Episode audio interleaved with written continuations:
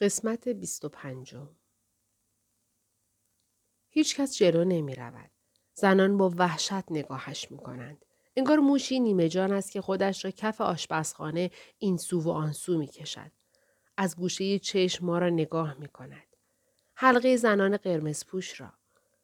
یک گوشه دهانش بالا می رود. باور نکردنی است. یک لبخند؟ سعی می کنم درونش را ببینم. درون صورت درهم کوبیده اش را. میخواهم بدانم چگونه قیافه‌ای داشته است. به گمانم حدود 30 سال دارد. لوک نیست. اما ممکن بود او باشد. این را میدانم. ممکن بود نیک باشد. میدانم هر چه کرده باشد نمیتوانم دست رویش بلند کنم. چیزی میگوید. صدایش دورگه است. انگار گلویش ورم کرده است. زبانش در دهان کلفت و بزرگ شده. اما به هر حال صدایش را میشنوم. میگوید من نکردم. در صف جلو موجی میافتد. مثل جمعیت مردم در کنسرت راک دوران قدیم. وقتی درها باز میشدند و آن موج به وجودمان میریخت. هوا از آدرنالین روشن شده است. آزادمان گذاشتند. این آزادی است. از درون موج میخورم. رنگ قرمز همه جا پخش شده، اما قبل از آن که موج لباسها و بدنها به او بخورد، اوفگلن از میان زنان مقابلمان راه باز می کند. با آرنجهایش به دیگران سقلمه می زند. چپ، راست و به سوی او می دود. او را به زمین می زند و بعد وحشیانه با لگد به سرش می کوبد. 1، 2، 3 ضرباتی تند و تیز و دردناک که درست به هدف می نشیند. حالا صداهایی شنیده می شود. نفس زدنهایی. صدای زیر ناله هایی. فریادهایی. و تنهای قرمز به جلو تاب می خورند و دیگر نمی توانم ببینم. بازوها، مشتها، پاها او را پوشاندند. از جایی صدای جیغی می آید چون اسبی وحشت زده. عقب می روم. سعی می کنم روی پا بند بشوم. از پشت چیزی هلم می دهد. وقتی دوباره تعادلم را حفظ می کنم و نگاه می کنم، همسران و دخترانشان را می بینم که روی صندلی‌هایشان دولا شده اند. عمه ها از روی سکو با علاقه به پایین زل زده اند. حتما از آن بالا بهتر می بینند. او دیگر به یک شیء تبدیل شده است. اوفگلن برگشته است کنار من. صورتش سخت و سفت و بی‌روح است. میگویم دیدم چی کار کردی. حالا دوباره میتوانم احساس کنم شوک، خشم، سرگیجه، بربریت. چرا این کارو کردی؟ تو فکر میکردم. میگوید به من نگاه نکن. دارن نگامون میکنن. میگویم مهم نیست. صدایم اوج گرفته. دست خودم نیست. میگوید خودتو جمع جور کن. وانمود میکند که گرد و غبار تنم را میتکاند. بازویم و شانه‌ام را و صورتش را کنار گوشم میآورد. احمق نباش. اون اصلا به کسی تجاوز نکرده. اون سیاسی بوده. یکی از ما بوده. من کاری کردم بیهوش بشه. کاری کردم درد و رنج نکشه. نمیبینی دارن باهاش چی کار میکنن؟ با خودم میگویم یکی از ما؟ یک نگهبان؟ به نظر غیر ممکن می آید. عمه لیدیا دوباره در سوتش می دمد. اما آنها دست بردار نیستند. 2 نگهبان وارد جمع می شوند و آنها را از دور آنچه از او باقی مانده کنار می زنند. بعضی ها که اتفاقی لگد یا ضربه خوردند روی علف ها افتادند. بعضی ها قش کردند. پس می روند. 2-2 یا 3-3 یا تنها. به نظر گیج و گنگ می آیند.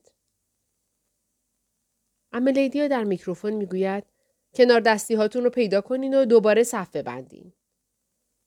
کمتر کسی به او توجه می کند.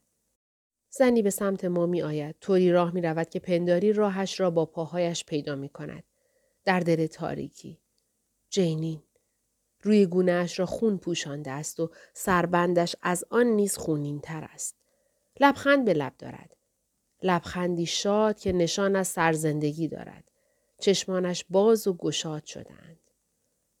میگوید هی سلام چطورین؟ چیزی را سخت و محکم در دست راست گرفته است. دسته‌ای موی طلایی. لبخند میزند. میگویم جینین. اما خودش را رها کرده. کاملا.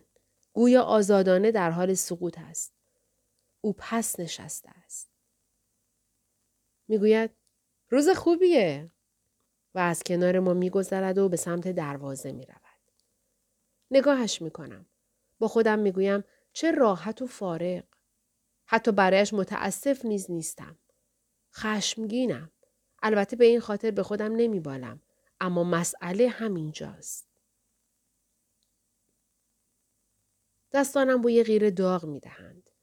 میخواهم به خانه برگردم و به حمام بروم و خودم را بسابم. با صابون زبر و سنگ پا تا این بو را کاملا از پوستم به زدایم و دور کنم. این بو حالم را به هم میزند. اما گرسنه نیز هستم. این وحشتناک است. اما حقیقت دارد. مرگ گرسنه ام میکند.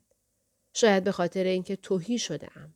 یا شاید به خاطر هشدار تن است که زنده میمانم و دعای همیشگی را تکرار میکنم. من هستم. من هستم. من هنوز هستم.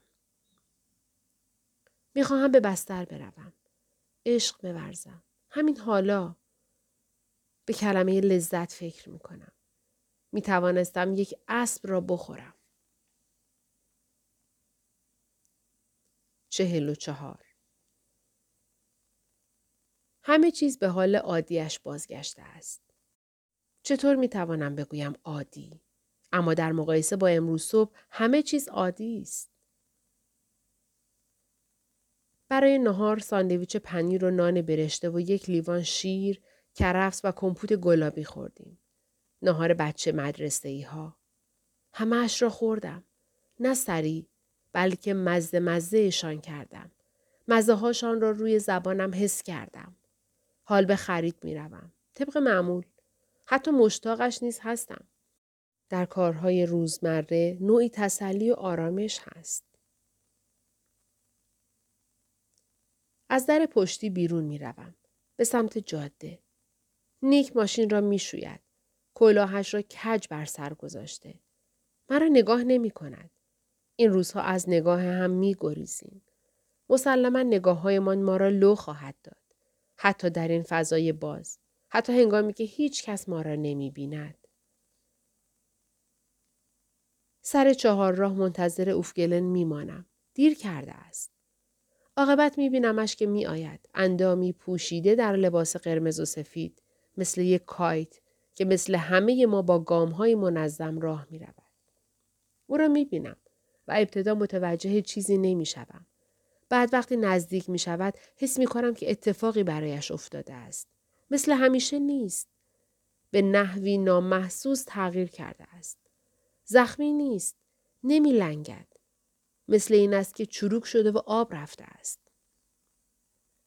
بعد وقتی نزدیکتر می شود متوجه می شوم اوفگلن نیست.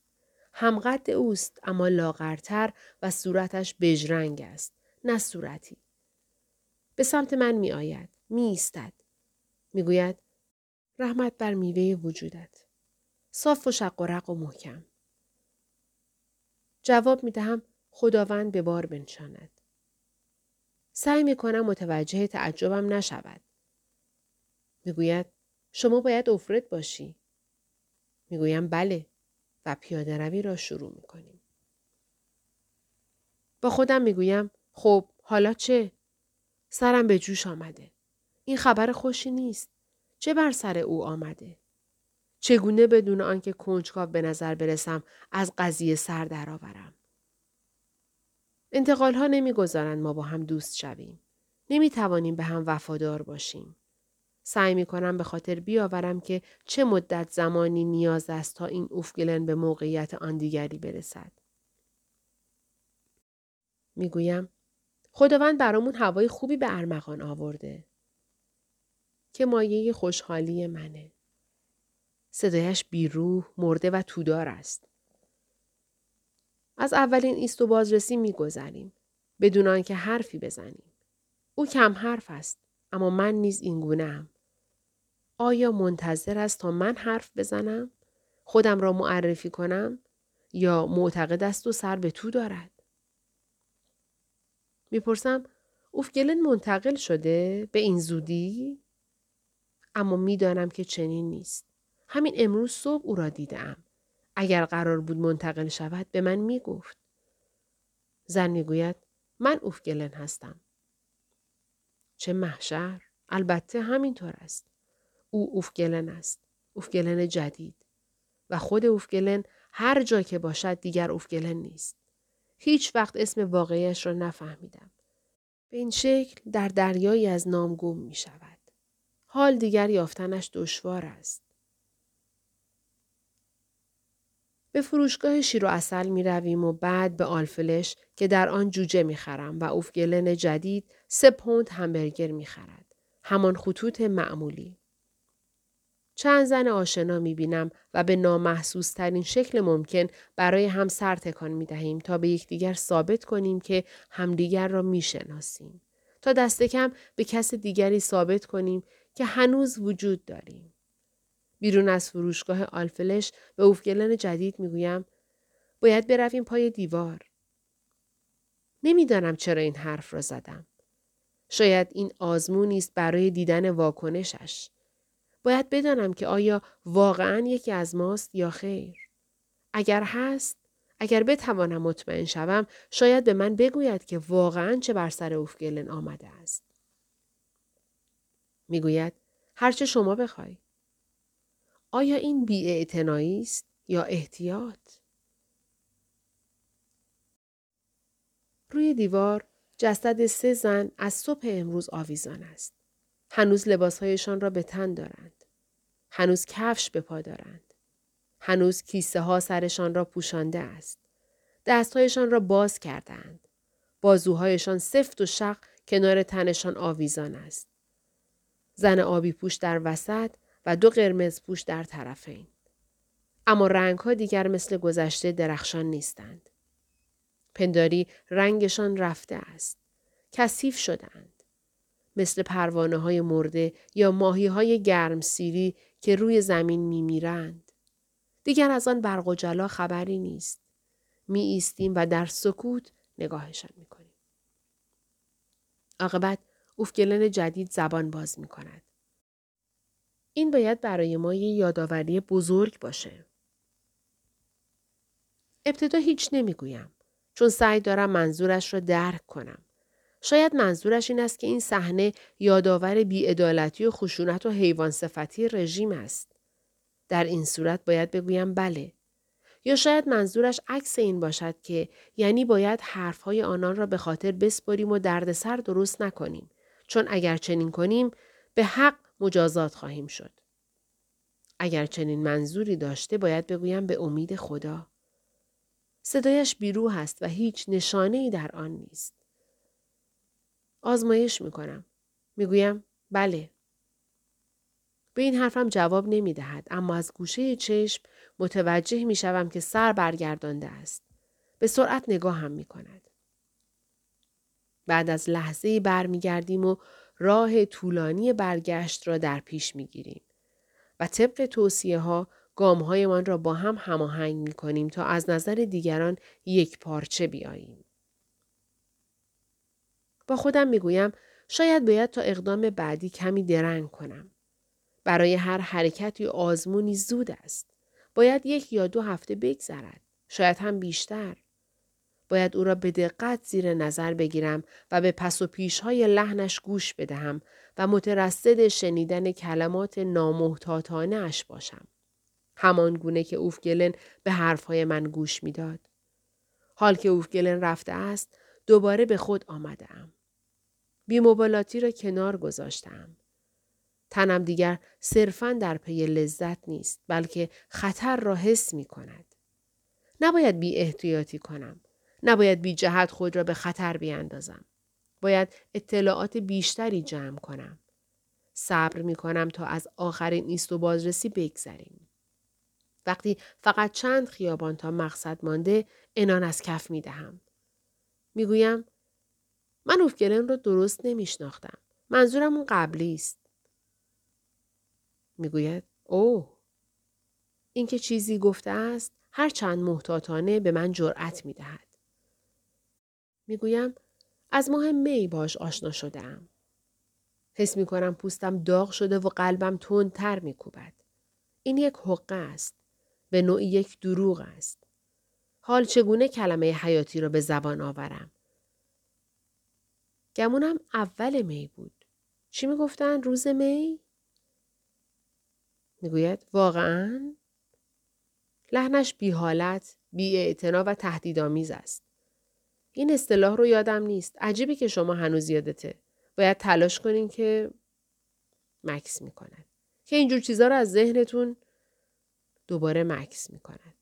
پژواک ها. یخ کردم. سرما مثل آب یخ به رگ‌هایم می ریزد. او دارد به من هشدار می دهد. او از ما نیست اما می داند.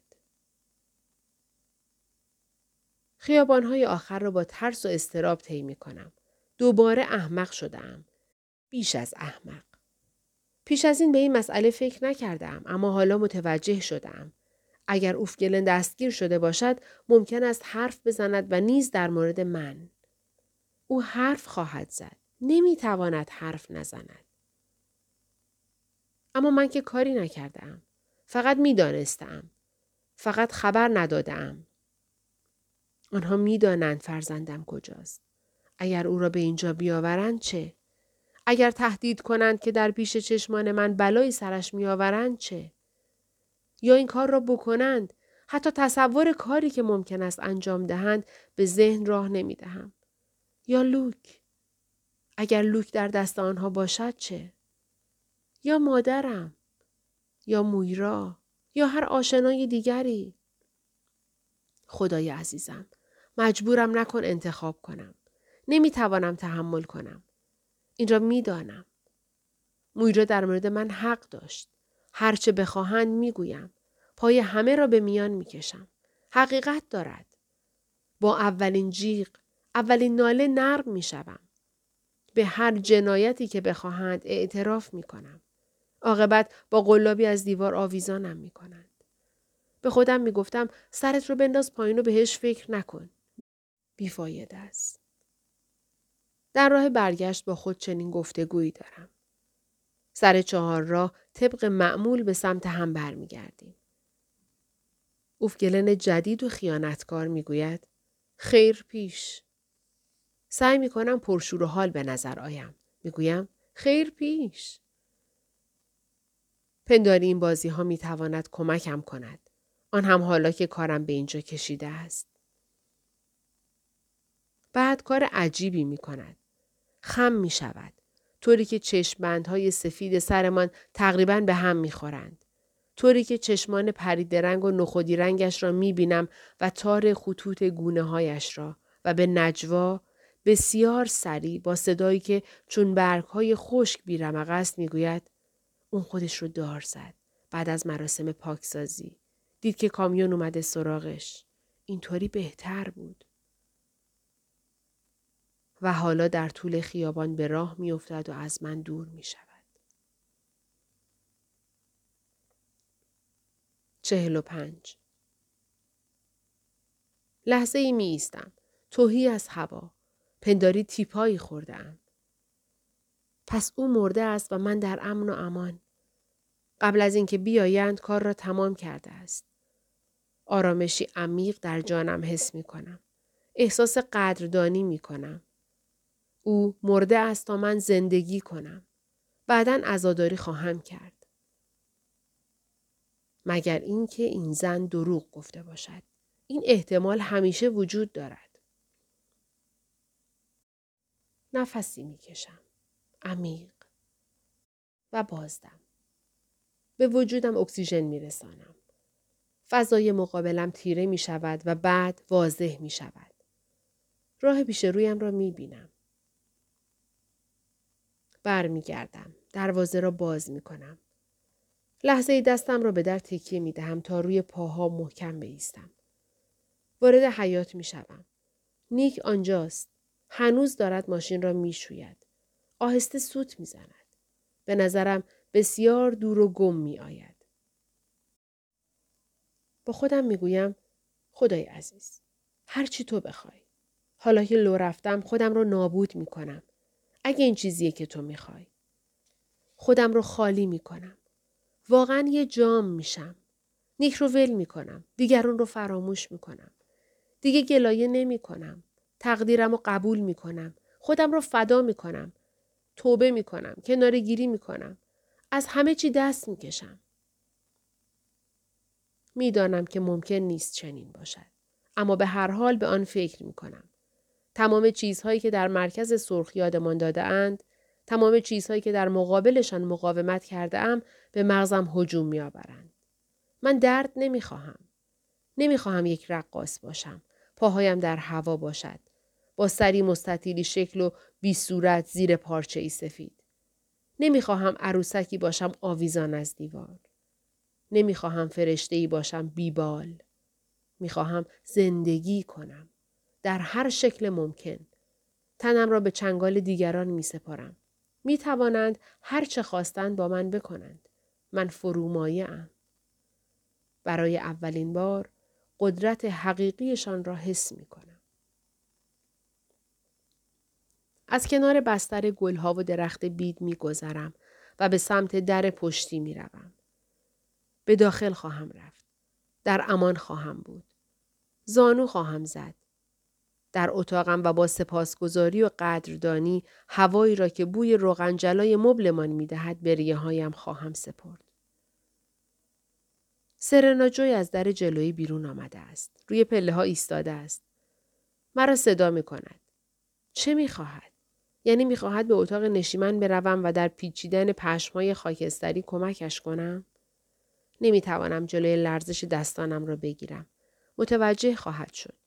اما به هر حال به سمتش می روم چون راه دیگری ندارم. روی پله بالایی و بالای سر من است. چشمانش دو کوره آتشند و در مقایسه با پوست سفید و چروکیدهش کبود رنگند. به صورتش نگاه نمی کنم. به زمین چشم می دوزم. به پاهایش، به نوک عصایش. می گوید من بهت اعتماد کردم. می خواستم کمکت کنم. هنوز به او نگاه نمی کنم. احساس گناه وجودم را فرا گرفته است. لو رفتم. اما چرا؟ به جرم کدام یک از گناهان بسیارم متهم شدم؟ تنها راه درکش این است که سکوت کنم. عذر و بهانه آوردن اشتباه بزرگی است. ممکن است چیزی را که نمیداند نیز لو بدهم. ممکن است چیز مهمی نباشد. ممکن است قضیه چوب کبریتی باشد که در تختم پنهان کرده‌ام. سرم رو به زیر میاندازم. میپرسد: خب، چیزی نداری که در دفاع از خودت بگی؟ به اون نگاه میکنم. تته پته کنان میگویم: در چه مورد؟ به محض اینکه حرفم تمام میشود، متوجه میشوم که گستاخانه بوده است. میگوید: ببین؟ دست آزادش را از پشت تنش جلو می آورد. شنلش را نگه داشته است. شنل زمستانیش را. می گوید روی این رژ مالیده شده. چطور تونستی اینقدر پست باشی؟ من بهش گفتم. شنل را می اندازد. چیز دیگری در دست دارد. دستش پوست و استخوان است. آن را هم زمین می اندازد. پولک های ارغوانی روی زمین می افتند. چون پوست مار روی پله پخش می شوند. زیر نور خورشید برق می زنند. می گوید در غیاب من می تونستی دست کم یه چیزی برام باقی بذاری. آیا عاشق اوست؟ عصایش را بلند می کند. فکر می کنم می خواهد مرا بزند. اما این کار را نمی کند. اون آشغال رو بردار و برو تو اتاقت. مثل اون یکی. یه بدکاره. تو هم آخر عاقبتت همونه. قوز می کنم. پشت سرم نیک دیگر سوت نمی زند. می خواهم برگردم. به سمت او بروم. بازوانم را دورش حلقه کنم. این کار احمقانه است. هیچ کمکی از دست او بر نخواهد آمد. او نیز با من غرق خواهد شد. به سمت در پشتی می روم. به سمت آشپزخانه.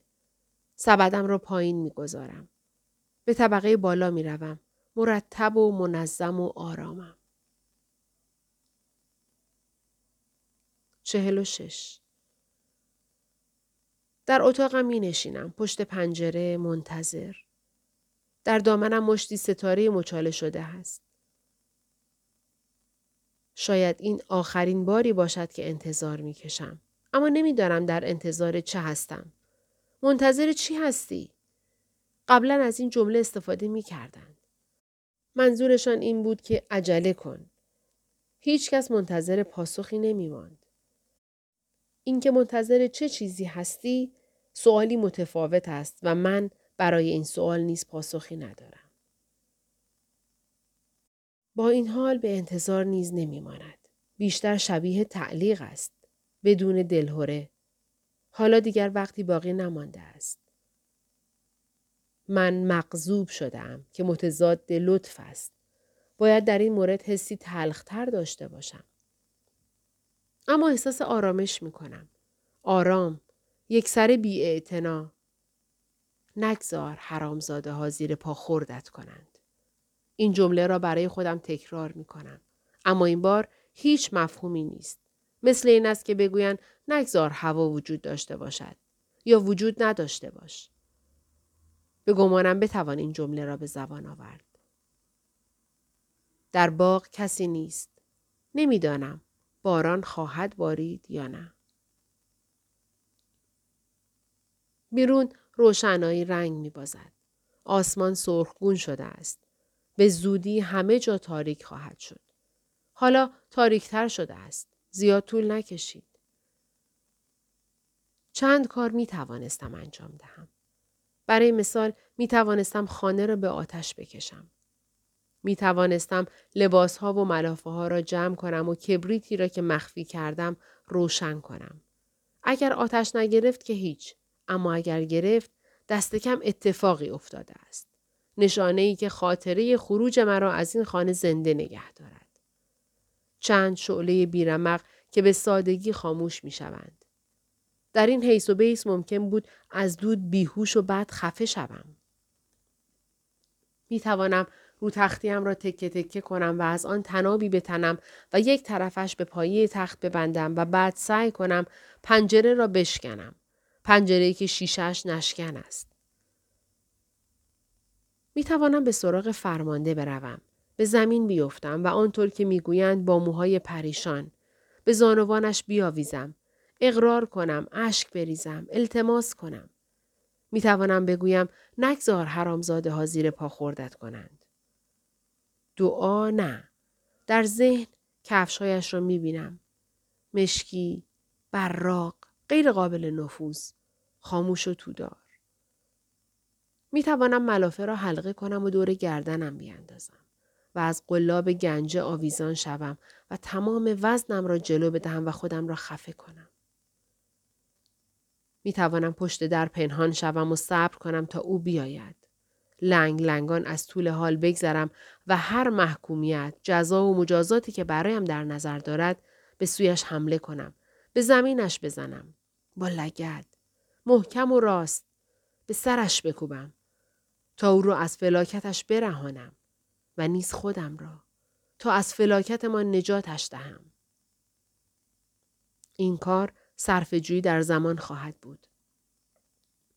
می توانم با گام‌های استوار از پله‌ها پایین بروم. از در جلویی خارج شوم و به خیابان پا بگذارم و وانمود کنم میدانم به کجا می روم و ببینم تا کجا می توانم بروم.